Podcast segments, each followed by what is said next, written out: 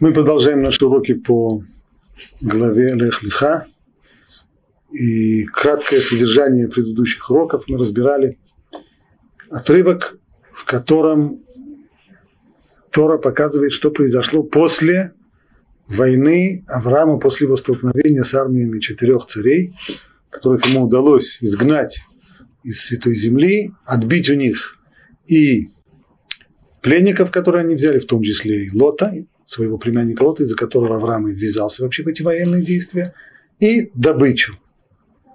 После всех этих событий, как говорит Тора, это 15 глава книги Брешит, самое начало, после этих происшествий было слово Бога Аврааму в видении. Обратим внимание, что здесь уже настоящее пророческое видение, это не голос, который слышал Авраам в начале, здесь уже полное полного формата пророческое видение. Так вот, после этих происшествий было слово Богу к Аврааму в видении, и сказано так. «Не бойся, Авраам, я щит тебе, и награда твоя весьма велика». То есть тебе не следует бояться ни того, что эти цари соберутся снова силами и попытаются взять реванш, ни того, что, может быть, ты убил ни в чем не повинных людей. Здесь страх этот оставь. Я щит тебе, я тебя защищу, и награда твоя весьма велика объясняет здесь Раши, не бойся, что, может быть, ты растратил всю свою награду на те чудеса, которые произошли. Твоя награда весьма велика. И сказал Авраам, Господи Боже, что ты дашь мне, вот я отхожу бездетный, а домоправитель мой это Элезер из Дамаска. И сказал Авраам, ведь ты мне, да, мне не дал потомства. И вот мой домочадец наследует мне. И вот сказано ему слово Бога такое, не будет он тебе наследовать, но тот, кто произойдет из чресл твоих, он и будет тебе наследовать. И вывел его наружу и сказал, посмотри-ка на небо, сосчитай звезды, сумеешь ли ты сосчитать их. И он сказал ему, вот такое будет твое потомство. И он поверил Богу, и тот засчитал ему это в заслугу. И сказал ему, дальше идут слова Всевышнего снова к Аврааму. Я Бог, который вывел тебя из Ур-Каздим, чтобы дать тебе эту землю в наследие. Он сказал, Господи Боже, а почему же я узнаю, что я буду наследовать ее? И он сказал ему, возьми мне трех телок, трех коз и трех баранов, также горлицу и молодого голубя. Этот перевод последних слов Тор Веагузаль, он условный, мы это условно перевели, горлицу и молодого голубя, хотя на самом деле слово, которое упомянуто в оригинале, Гозаль, это вообще птенец. Ну, перевели это мы сейчас не случайно, как молодого голубя, то есть птенца голубя. И он взял ему всех их и рассек пополам и положил часть каждого против другой, а птиц не рассек.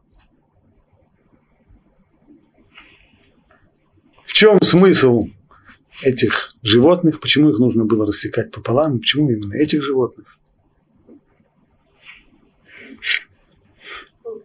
Простое значение этого отрывка Всевышний заключает союз с Авраамом.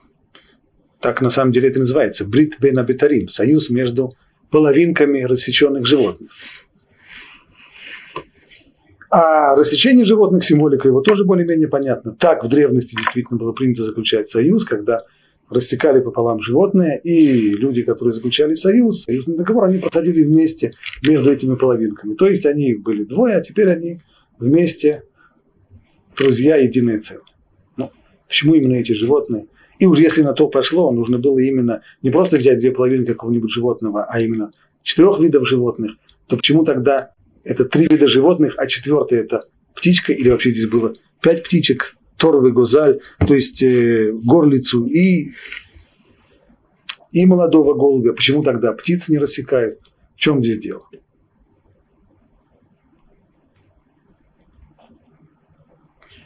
Этот вопрос мы задавали и на прошлом уроке, и дали мы объяснение Раши. Сегодня мы посмотрим другие объяснения. Но перед этим еще несколько строчек по тексту. И спустились коршуны на трупы, но Авраам отогнал их. И было солнце к закату, и крепкий сон напал на Авраама. Это особый сон, это пророческая дрема. И вот в этом самом состоянии сна, который неожиданно напал на Авраама, хотя было еще не поздно, солнце только клонится к закату, еще не ночь. И вот ужас, мрак великий нападает на него. И сказал Бог Аврааму, ты должен знать, что пришельцами будут потомки твоим в земле чужие, и поработят их, и будут угнетать их 400 лет.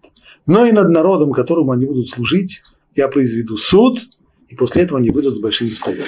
То есть здесь приходит Аврааму, и пророчество приходит ему и предсказание, которое достаточно понятно, а именно предсказание египетского плена, египетского рабства и чудесного избавления из него. Но вернемся к вопросу о тех самых четырех животных. Рамбан, объясняя это место, сначала идет по тому же пути, по которому шел Раши. И источник обоих комментаторов он в словах наших мудрецов. А именно, мудрецы обратили внимание, что виды животных, которые упомянуты здесь, это те самые, которые используются в дальнейшем в храмовой службе. Так пишет Рамбан. Почему разрезал их посередине? Чтобы заключить с ним союз. То есть Всевышний здесь заключает союз с Авраамом, поэтому животные разрезаются. Пройдя между этими рассеченными частями. В этом также находится и намек на то, то есть помимо простого значения, что здесь как с простой символикой заключения союза, здесь есть еще дополнительный намек. Какой? Что из этих видов будут приноситься все жертвы, как из животных, так и птиц. Поскольку вот то, что сказано последнее слово в этом стихе, Гозаль – птенец. Поскольку под птенцом, то здесь имеется в виду, понимается, именно птенец голубя. Почему же назван тогда птенцом? Если это голубь, так скажи, есть, есть, есть слово голубь в языке Тор. Говорит Рамбан, а птенцом он назван так потому, что из этого вида в жертву годятся только именно птенцы, детеныши. То есть взрослого голубя, в соответствии с законом, взрослого голубя в жертву не приносит, а приносит именно детеныша, птенца. Ну, а если бы Аврааму, ну, если Аврааму было сказано только птенец, то откуда же Авраам должен был понять, откуда же он знал, что имеется в виду именно птенец голубя? И хотя любые детеныши птиц тоже называются птенцами, таким образом Авраам мог взять, мог взять любого другого птенца. Авраам сам понял, какой вид именно избран. Он сам здесь догадался, что речь идет именно о голубе. Или, другая возможность, возможно, Авраам по собственному разумению выбрал птенца голубя, а Писание уже затем навечно избрало тот вид, который выбрал наш предок. То есть, либо Всевышний имел в виду здесь с самого начала именно голубя, и хотя он назвал этого голубя здесь птенцом, Авраам сам понял, что Всевышний имел в виду, что имелось в виду именно голубя. Либо он Всевышний не указал ему точно какого птенца. Любого птенца. Любой птенец годился бы. Авраам выбрал именно голубя. И поскольку Авраам выбрал уже голубя, в дальнейшем в храме Аллаха установила, что именно, Тора устанавливает, что именно птенец голубя годится в, э, в жертвы и никакие другие. И вот он понял, из всего этого Авраам понял, что именно эти виды будут приноситься в жертву. А также он понял, что жертва она не приносится целиком, а ее нужно будет разрезать. Каким образом? Жертва всесожжения, ола, то есть та жертва, которая целиком сжигается на жертвеннике, она разрезается на части. Не целиком туша, а именно разрезанные на части. Шламим, мирные жертвы, ну, они не приносятся там только определенные части, приносятся на жертвенник, а все остальное съедается. Так для того, чтобы отделить, ну там тоже есть момент разрезания какой? Для того, чтобы отделить грудину и ногу. Также внутренний жир, который не приносится, который не, не съедается. И зачистительной жертвы, хатат, жертву, которую люди приносят за грех – и из повинной жертвы, ашам, тоже врезается внутренний жир, который не может быть использован в пищу, и он сжигается на жертвеннике. А птицу не рассек. Что значит птицу не рассек? Значит, если три вида животных, говорит Рамбан, они были рассечены, их половинки лежали друг против друга, то последняя, четвертая позиция – это горлица и птенец голубя, детеныш голубя, то они лежали друг против друга и не были рассечены. Положил горлицу и птенца друг напротив друга, потому что они также использовались при заключении союза, но не разрезал их посередине, ибо о каждой птице, приносимой в жертву, написано «не разделять».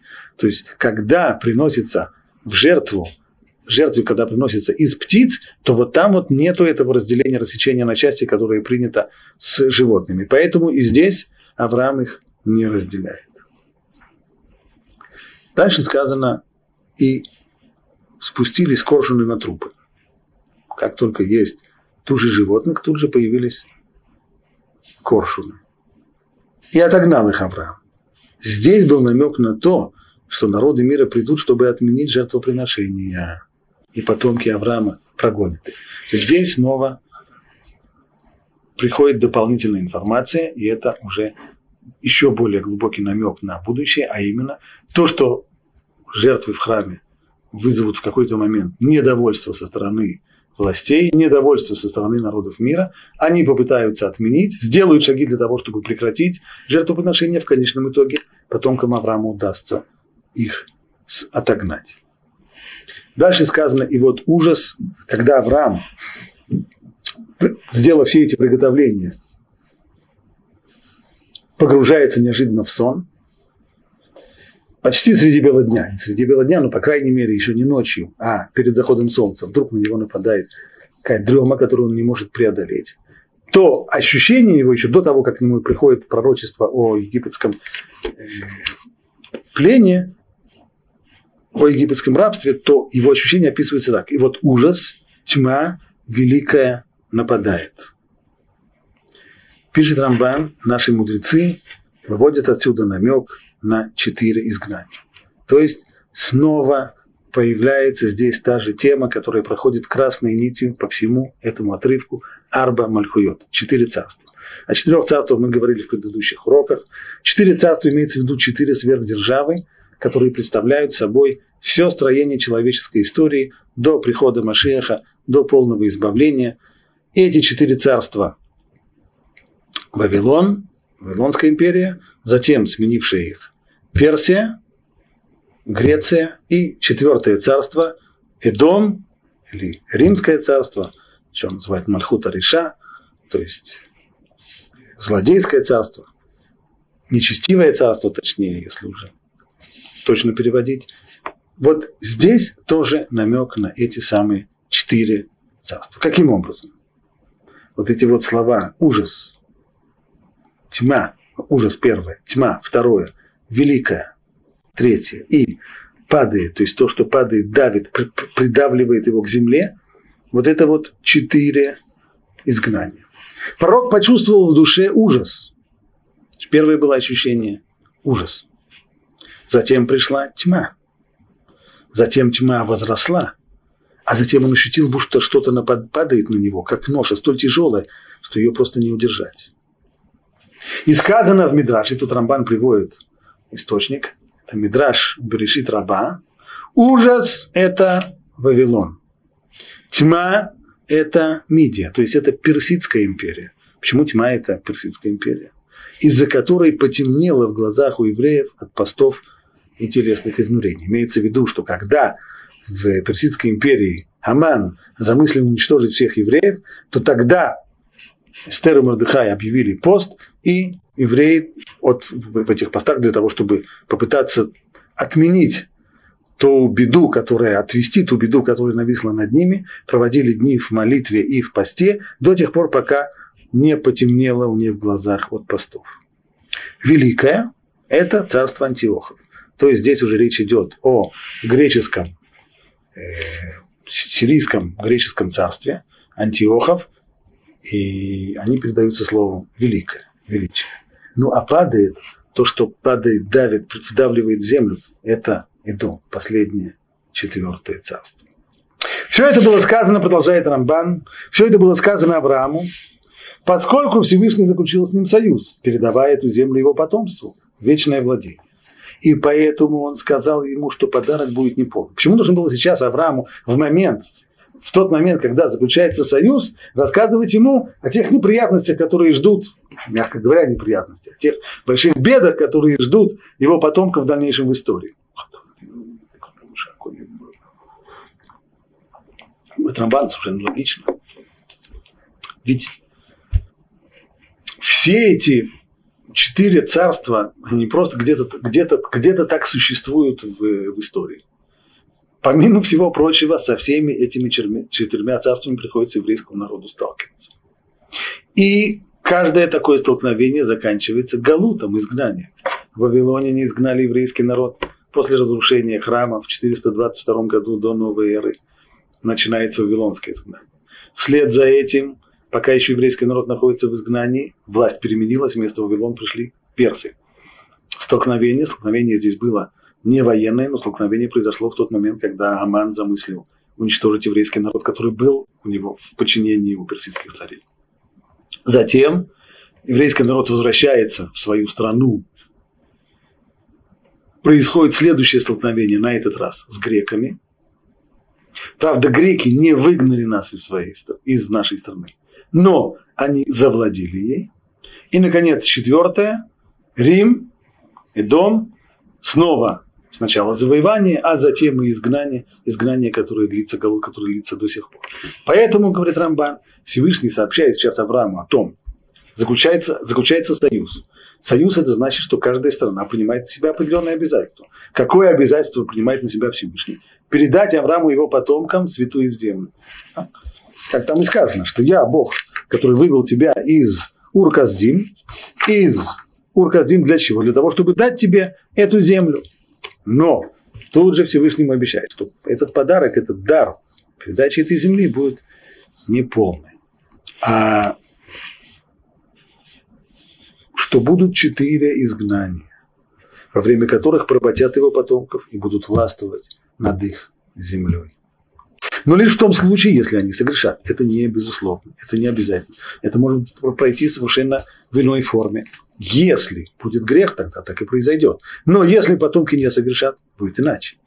А после этого он сообщил Аврааму прямыми словами о другом изгнании, которое они потерпят первым. И это египетское изгнание, которое он получил в наказании, как я уже разъяснял. Здесь серьезная проблема. И с одной стороны, вот это вот э, строение четырех сверхдержав понятно. По отношению к еврейскому народу это не просто четыре сверхдержав, как мы сказали, а это четыре изгнания, четыре порабощения. Но тогда непонятно, почему эти четыре порабощения начинаются с э, Вавилония. Ведь самое первое порабощение было египетское. Почему тогда есть только четыре? А надо было бы пять. Это первый вопрос. Второй. Всевышний сообщает сейчас Аврааму, если смотреть по тексту, то, что сказано. Ты должен знать, как там говорится, ты должен знать, что пришельцами будут потомки твои в земле чужой, и их поработят, и будут угнетать их 400 лет. Но и над народом, которым они служить будут, я произведу суд, а после этого они выйдут с большим достоянием. Очевидно, совершенно просто черным по белому, что речь идет здесь о рабстве в Египте. Значит, оно сообщается прямым текстом, черным по белому. А четыре царства, а четыре других изгнания, они идут только намеком через четыре вида животных. А почему так? Почему не все вместе? Почему не все вместе прямым текстом или почему не все, не все вместе намеком? Из слов Рамбана получается так. Поскольку все эти четыре, четыре изгнания, они не обязательны, они могут быть, а могут и не быть. Все в зависимости от поведения еврейского народа. Если еврейский народ будет соблюдать свою сторону, свои обязательства этого союза, тогда этих четырех изгнаний не будет. Только в случае, когда будет грех, будут четыре изгнания. Поэтому о четырех изгнаниях о четырех сверхдержавах речь идет здесь не прямым текстом, а только намеком. Что касается египетского изгнания, то по мнению Рамбана оно уже становится неизбежным, потому что оно приходит в наказание за грех Авраама. Что это за грех Авраама? По мнению Рамбана, и мы об этом подробно говорили на предыдущих уроках, по мнению Рамбана, Авраам совершил ошибку, был грех по ошибке в том, что он покинул страну Израиля во время голода и ушел в Египет, и подверг свою жену тоже опасности. За это придется его потомкам расплачиваться рабством в Египте. Поэтому изгнание египетское, оно идет здесь. Рабство в Египте, оно идет здесь. Прямым текстом, очевидным, а все остальные только намеком. Нужно сказать, что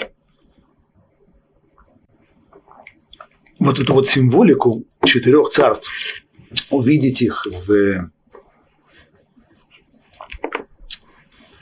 в животных, которых Всевышний приказал Аврааму э, разрезать, рассечь пополам, можно было бы эту символику увидеть и даже без комментария Рамбана. Просто если обратиться к описанию этих четырех царств в книге Даниэля, а это источник наших знаний о четырех царствах, четырех сверхдержавах, то можно было бы увидеть там вот этот вот мотив четырех царств появляется несколько раз. И все эти отрывки мы зачитывали. Это сны Даниэля. Там появляются четыре царства один раз. Во сне еще царя Навуходнецера. Они появляются в виде статуи, которая имеет четыре части. Золото, серебро, медь и железо в перемешку с гончарной глиной. Затем они представляются как звери, а затем в третьем сне они представляются как животные. И вот там, в этом третьем сне, сон Даниила, там сказано так. На третьем году царствования царя Бельшацара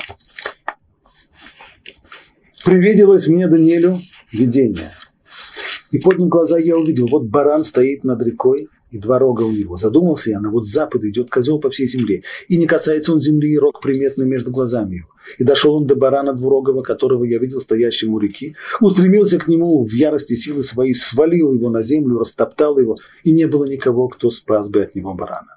И вырос козел чрезвычайно, и когда он стал сильным, сломался большой рог у него, и появилось вместо него четыре торчащих.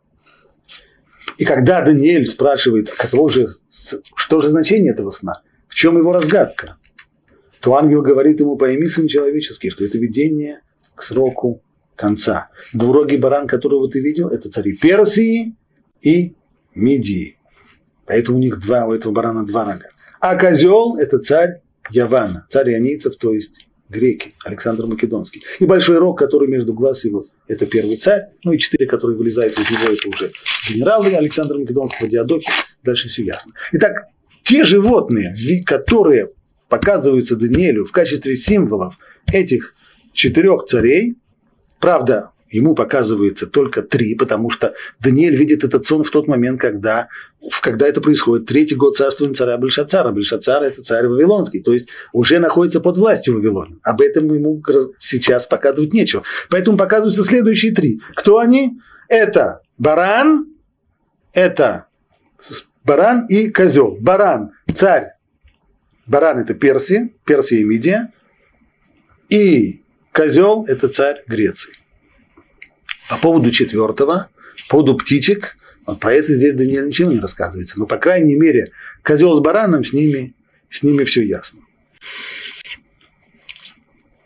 Посмотрим еще одну деталь, и она тоже присоединяется здесь к общей картине, к этой общей мозаике.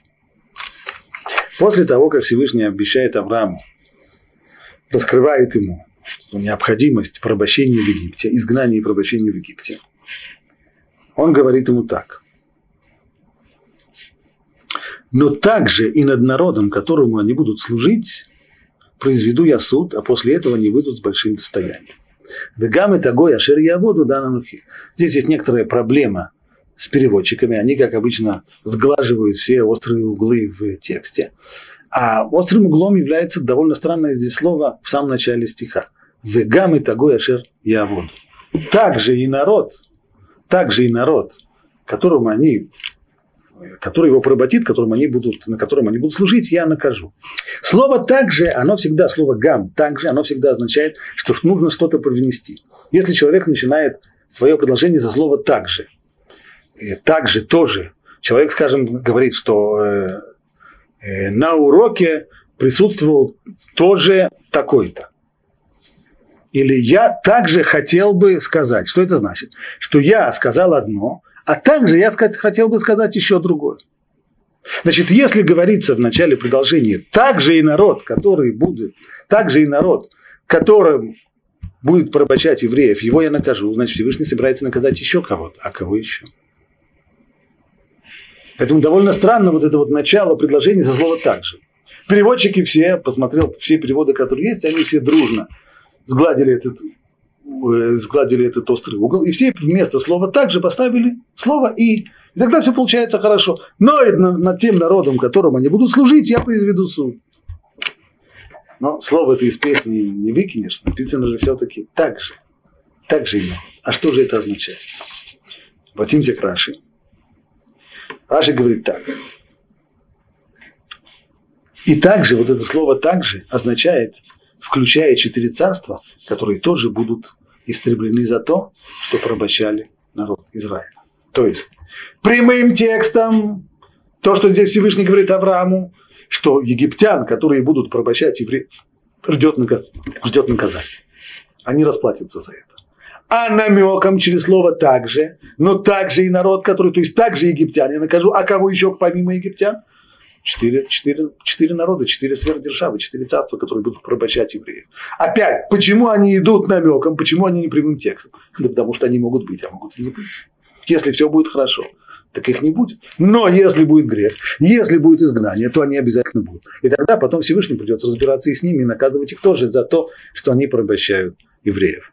Отдельный вопрос, который, словно может возникнуть, и которому мы посвятим следующий урок – немножко непонятно. Если Всевышний хочет, чтобы эти четыре царства, а уж тем более египтяне, если Всевышний сам планирует, что они будут порабощать евреев, угнетать их, или, может быть, даже наказывать их за грех, то тогда почему Всевышний должен с ними разбираться? Почему он их должен наказывать? Они вроде бы как здесь исполняют только волю Всевышнего. За это, может быть, даже поощрение должно быть, а не наказание. Но это вопрос, который поднимают комментаторы. Вопрос очень серьезный. Мы его оставляем на потом. Пока что вернемся к нашим баранам. Хотя у нас здесь не только бараны, у нас здесь еще и козлы.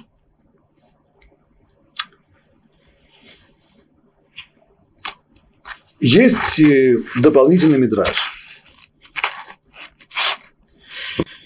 который тоже говорит, связывает вот этих вот, э, связывает животных, рассекаемых здесь Авраамом, с четырьмя царствами. Сказано там так. Три телки – это Вавилон. А почему три? Которыми правили три царя. Вся грандиозная эта Вавилонская империя, она была очень кратко, краткосрочная. В истории она занимает лишь небольшой промежуток времени. Три царя в ней было, на выходные царь, Авельмардах и Бельшацар, последний царь, больше не было. Три козы – это Персия, которые правили три царя. Кир, Дарий и Ахашвирош. Медраж здесь немножко укрупняет, потому что Дариев было несколько, так, Ахашвирошей тоже было там, первый, второй, а может быть даже и третий. Но, по крайней мере, имен, крупных имен царей было всего три. Кир, Кореш, Дарий и Ахашвирош. Три барана – это Греция. А почему? А причем здесь слово «три» из Греции? Ну, у греков явно там было, ну, никак не три царя. Потому что она завоевала три стороны света. И только Восток не сумела захватить. Известно, что Александр Македонский, после того, как его грандиозная империя распространилась действительно почти всюду, когда он направил свои стопы на Восток, то его походы очень печально закончились в Индии, ему пришлось возвраща, возвращаться, и Восток ему захватить не удалось. Ну, а что ж такое Тор Гузаль? то есть вот этот вот горлица и птенчик, до сих пор все, что мы приводили, все комментарии, которые мы приводили, они все читали это за двух птичек. Горлица, голубок, птенец. А, а Мидраш Раба говорит не так. Торбы Гузаль – это и дом, то есть это Римская империя. Как это понимать?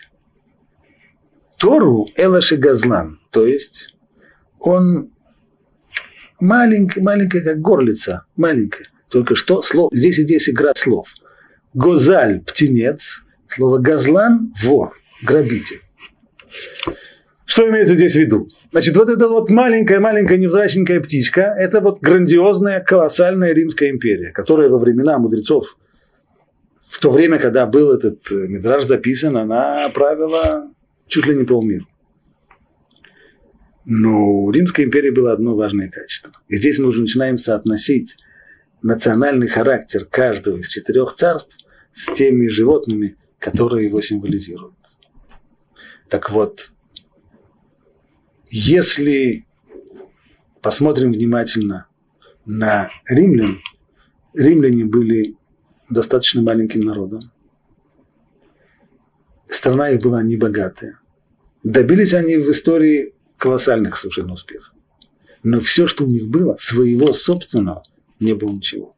Все, что у них было, они добыли мечом.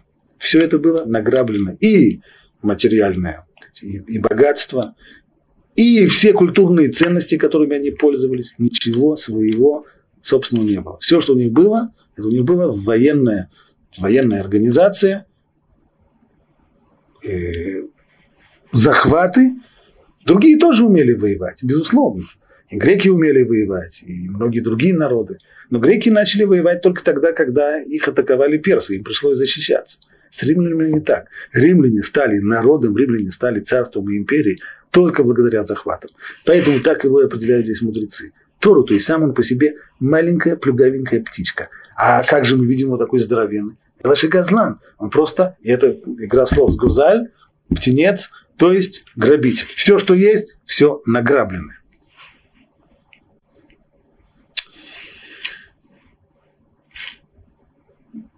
Проблема, которую здесь вызывает этот мидраж, это несоответствие некоторое тому, что я говорил до сих пор. А именно, из сна Даниэля получается, что символ Греции – это баран, а сим, э, простите, символ Персии – это баран, а символ Греции – это козел. Но Мидраш говорит, нет, так, с точностью до наоборот. А именно,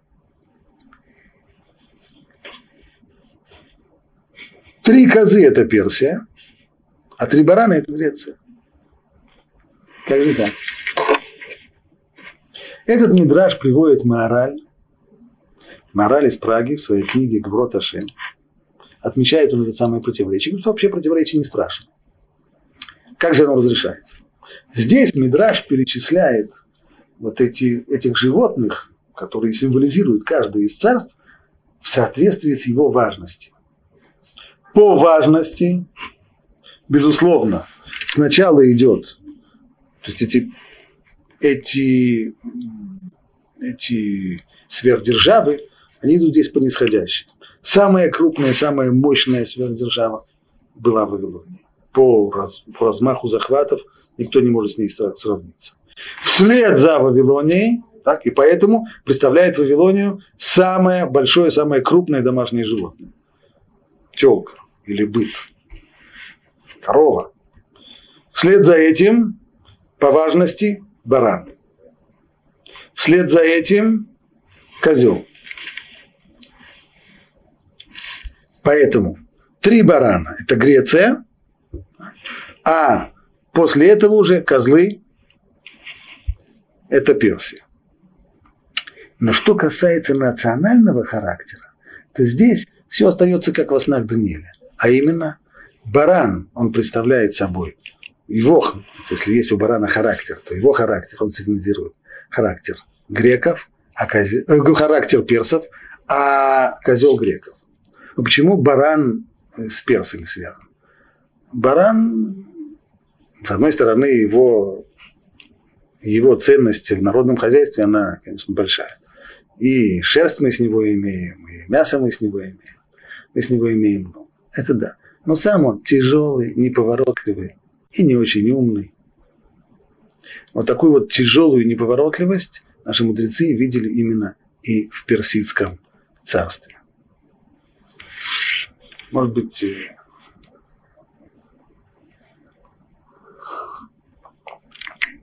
чуть-чуть углубим. Мораля э, отмечает,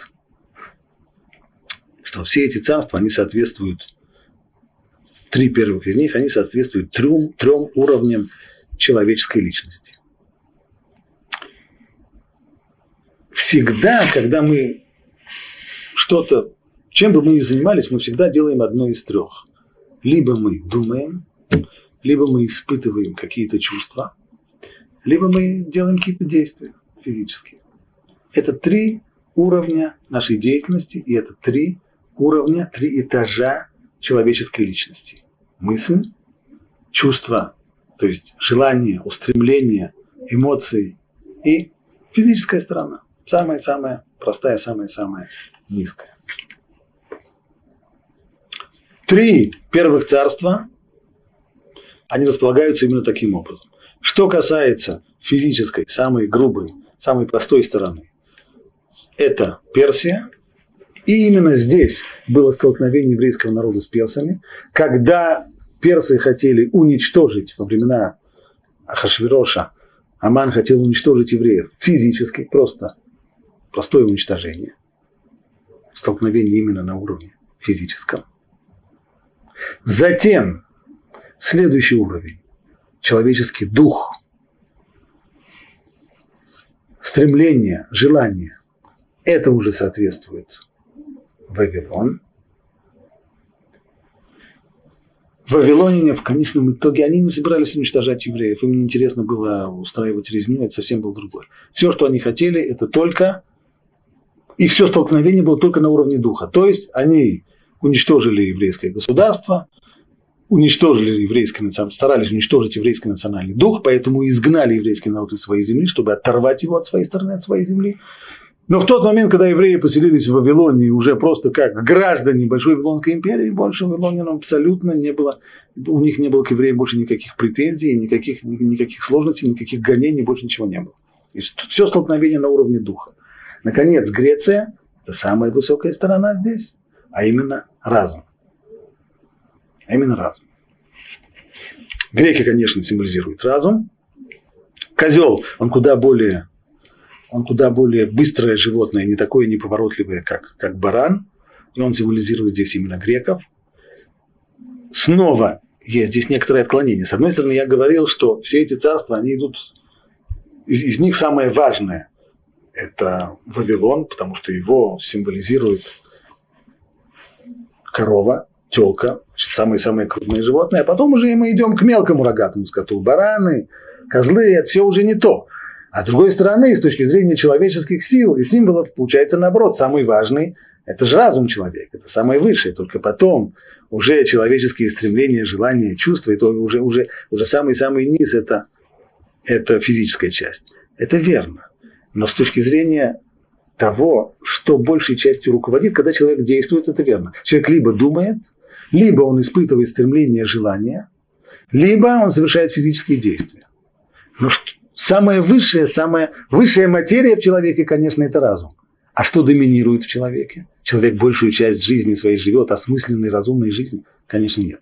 То, что двигает и то, что толкает человеком, это чувство, это главное. Чувство, стремление, желание, воля. Это то, что в человеке доминантное. Поэтому это оказывается наиболее важным. И Вавилон, которого характеризует, с одной стороны, он относится к человеческим чувством, а характеризует его, символизирует его здесь во всей этой истории именно телка.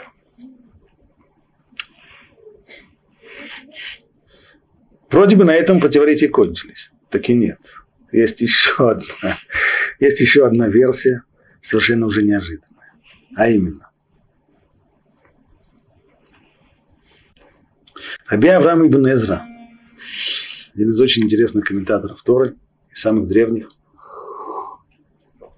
спрашивает, знаете, а где во всей этой структуре четырех сверхдержав, а где ишмаильтяне? А где великий арабский халифат? А где ислам? Где его место? Легитимный вопрос. Так вот, в Мидраше, до сих пор я приводил Мидраш Берешит Раба. Есть еще один сборник Мидрашей. Ялкут Шимон. Там объяснение символики наших, вот этой вот э, скотской символики совершенно другое. Телка – это четвертое царство. Все наоборот. Что от чего все начинается? Телка, говорит Ялкут Шимони, это четвертое царство, то есть Эдом, Рим, то, что мы имеем до сегодняшнего дня. Баран – это Персия, как по сну Даниэля точно. А то, что сказано в дальнейшем, Тор, Вегозаль, слово Тор, которое мы до сих пор переводили как горлица, Ялкут Шимони объясняет по-другому. Буквы Тав и Шин, они взаимозаменяющие, они чередующиеся. В особенности в арамейском языке, то, что очень часто то, что обозначается в языке Торы буквой Шин, то при переходе в арамейский, близкий к, к нему язык, обозначается буквой Тав.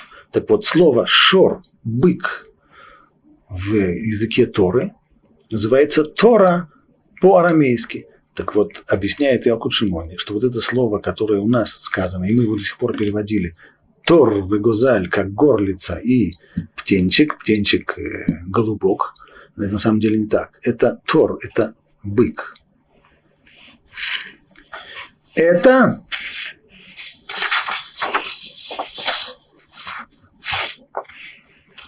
это бык. И горе к земле, продолжает дальше, Ялкут Шимони. Горе, к зем, горе земле, если прильнет бык к своей самке. Что это значит? Что это вдруг за романтика начинает? Когда бык прильнет к своей самке. Ну, его самка это корова. В самом начале сказано, что телка, самка быка, это четвертое царство. Четвертое царство, царство и дом, то есть римское царство. А тот, кто упомянут здесь последним, Тор, это бык. Так вот, не дай Бог, страшное дело совсем будет, если четвертое царство Эдом, если оно прильнет к, к, к самцу. Или наоборот, этот самец, бык, прильнет к своей телке. А о ком здесь идет речь? Эдом, это мы уже говорили на прошлых занятиях, четвертое царство Эдом, наши мудрецы связали его с Римом, Рим, Эдом, и если оно до сих пор, если нет больше, кроме четырех царств, ничего больше нет, никакого пятого царства не, не намечено, это значит, что и сегодня мы находимся, мир существует под властью Эдома. Что же это за власть Эдома? Потомки или наследники, наследники духовные, наследники политические Эдома, это речь идет здесь о европейских христианских народах. Итак, словом телка, по мнению Мидраш Ялкут Шимони, обозначается царство и народы европейские, христианские. И не дай Бог, если бык прильнет к вот этим вот самым европейским народам. А что же это за бык?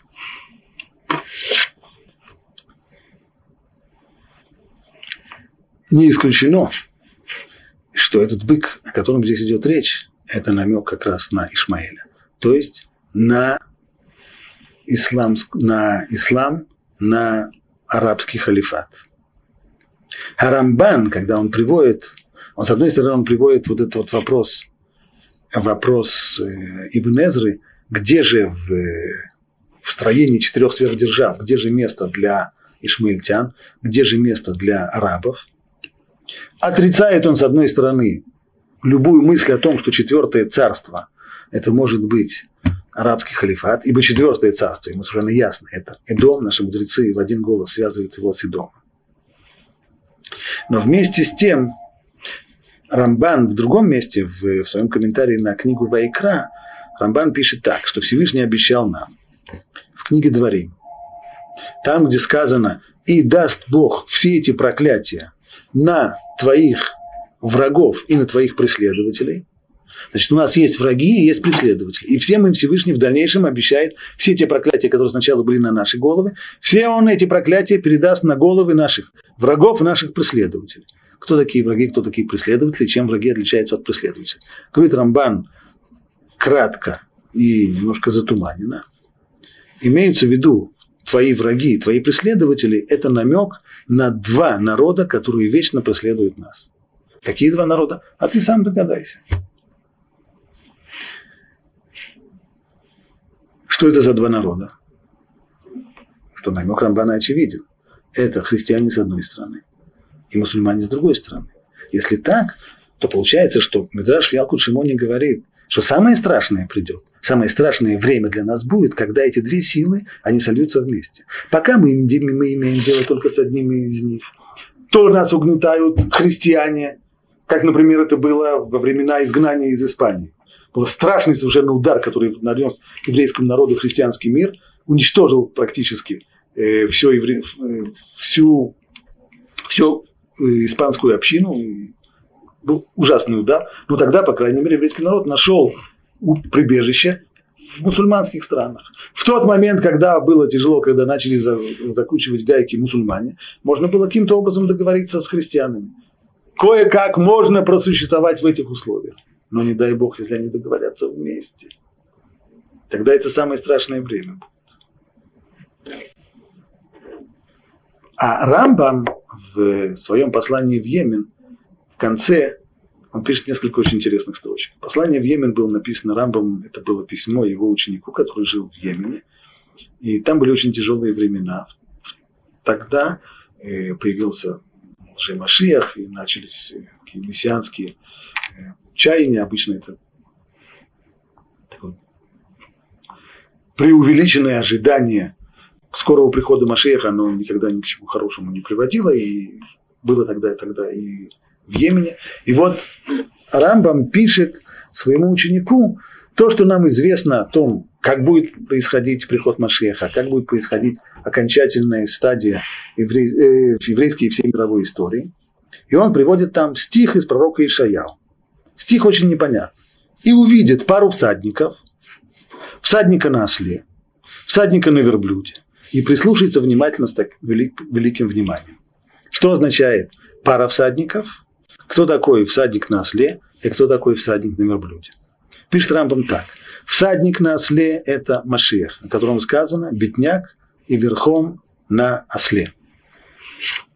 Такое у нас есть предание, когда Машех придет, они его рухева лахамор, придет он как бедняк, и приедет он не на Кадиллаке, а верхом на, и даже не на арабском скакуне, а верхом на осле. Ну, известно, что Ешу из Назарета, который пытался выдавать себя свое 2000 лет тому назад за Машеха, он тоже обставил свой въезд в Иерусалим, и именно таким образом срочно был куплен ему осленок для того, чтобы въехать в Иерусалим именно так, как обещает э, пророк верхом на осле.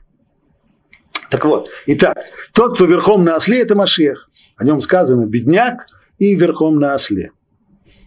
Он явится, когда же он придет. Все хотят знать. Так вот, он явится сразу, как только проедет всадник на верблюде. Кто такой всадник на верблюде? Есть только один народ, который едет верхом на верблюде. Это арабы. А что ж такое тогда пара всадников? То всадник верхом на осле, понятно, Машиах. Всадник верхом на верблюде тоже понятно. Араб. А кто такая пара всадников? Это, пишет Рамбам, союз двух народов, а именно Эдома и Ишмаэля. И это становится ясным из описания об. Ведь там у Даниэля, когда описывается самый первый сон, котором и появляется четыре царства, это еще сон не Даниэля, а сон царя Навуходнецера, Навуходнецер видит статую голова из золота, дальше серебро, медь, а ноги у этой статуи, они из железа, смешанного с гончарной глиной. То есть здесь есть сочетание двух элементов. Самого крепкого стального железного и самого хрупкого глины.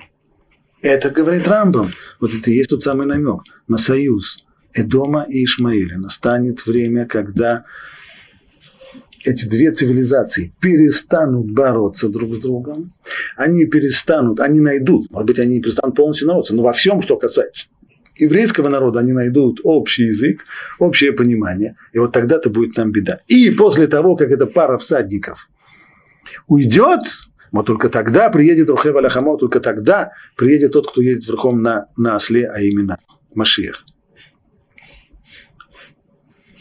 Ну, а когда это будет известно? Когда это произойдет?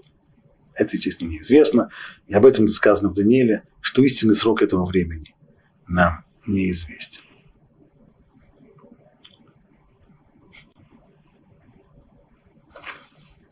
Посмотрим еще один важный момент. Когда Всевышний обещает, что будет то, что идет прямым текстом, что будет египетское рабство. Там сказано так.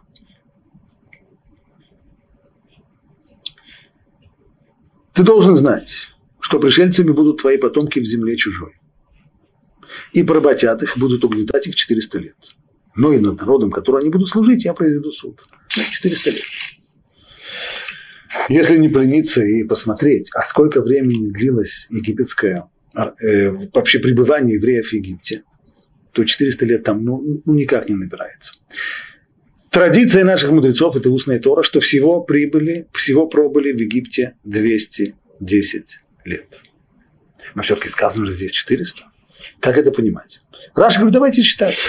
Почему нам очевидно, что не может быть 400 лет? Берем текст Торы. Там сказано так.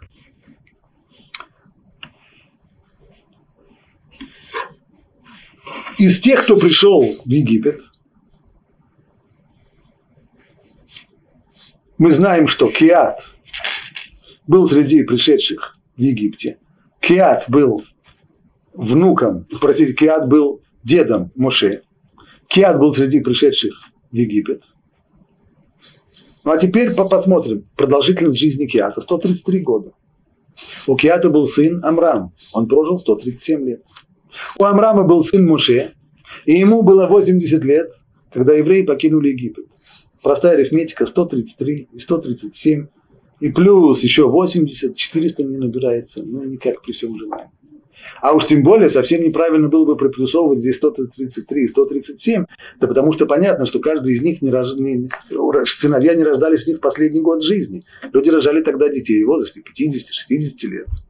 Так что всего поколений, которые прибыли в Египте, Киат, который был из тех, кто пришел в Египет, Амрам тоже был в Египте, Муше, третье поколение, уходит из Египта, никак-никак не набирается при всем желании 400 лет. А как же быть? В той же сказано 400 лет. Традиция наших мудрецов, которая записана в сборнике Седер Улам, это сборник, посвященный хронологии, и Раши его здесь цитирует, полностью полагается на этот, на этот сборник. Так вот, Седр Улам говорит так, что эти 400 лет, они от того момента, от рождения Ицхака. Они не от того момента, как евреи пришли в Египет.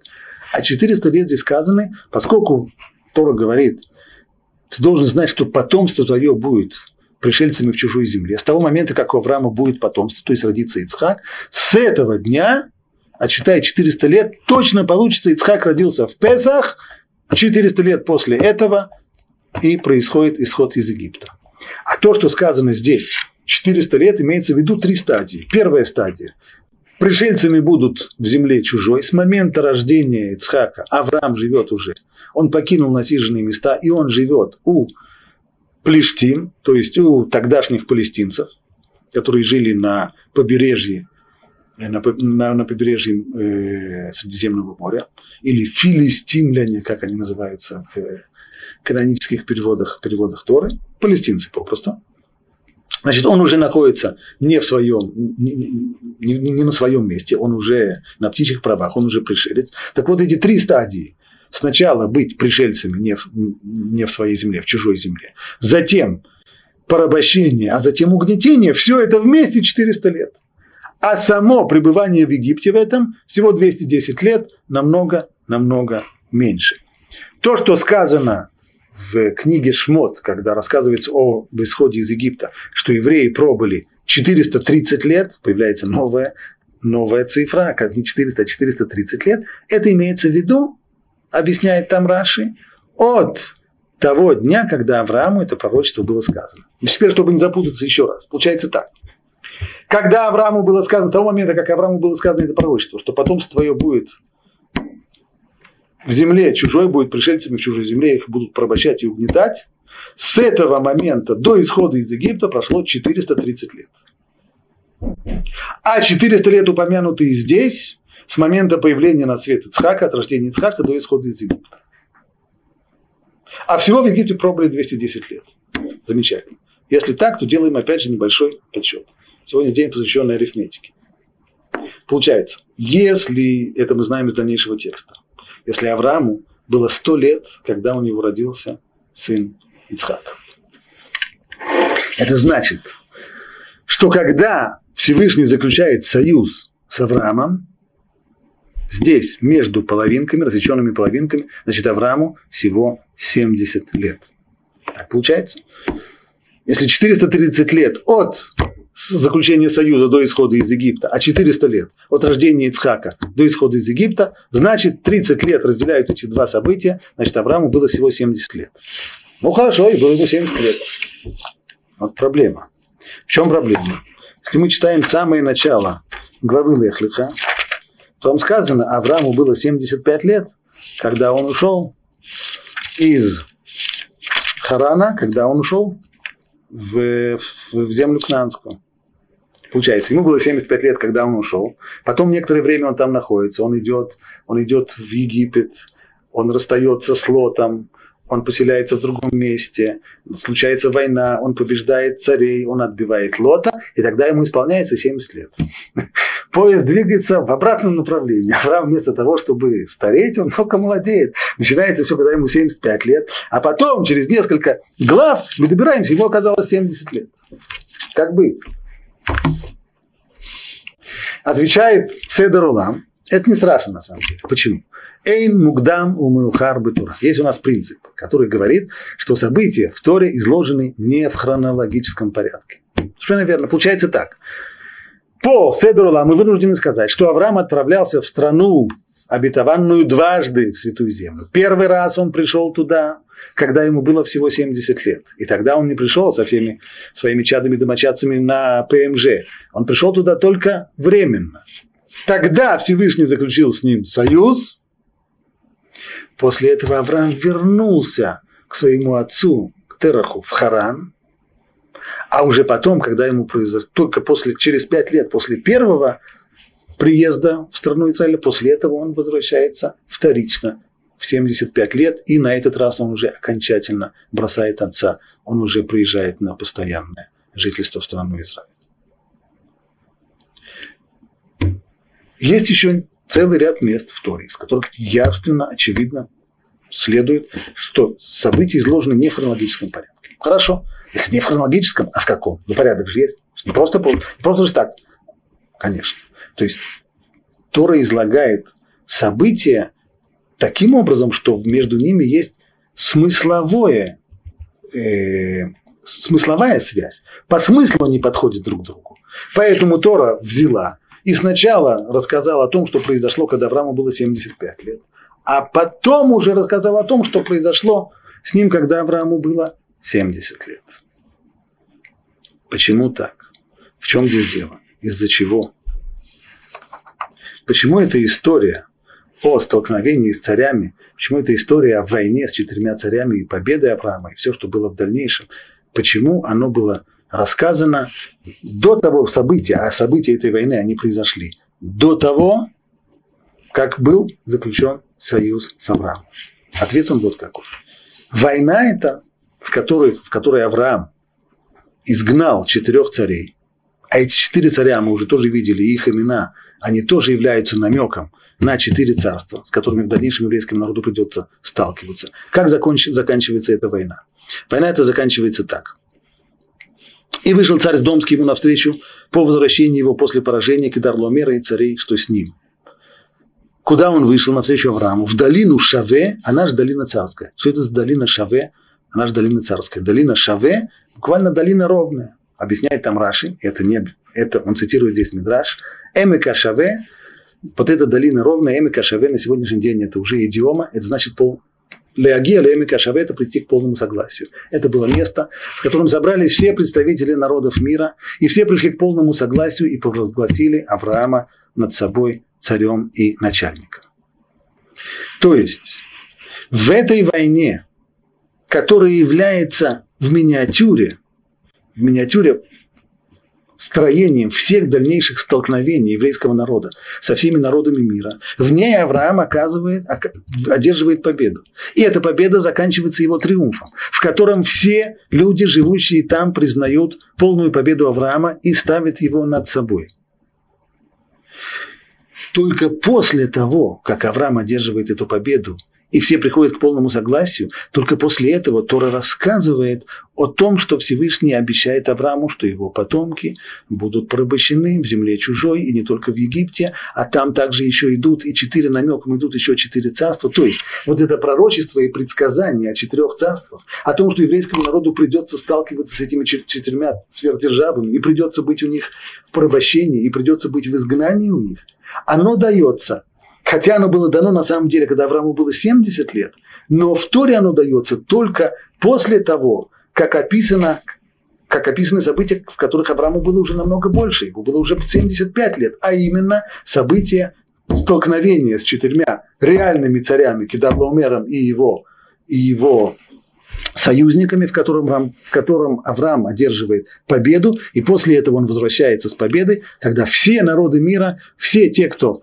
знает о происходящем, все приходят к общему согласию, и все провозглашают Авраама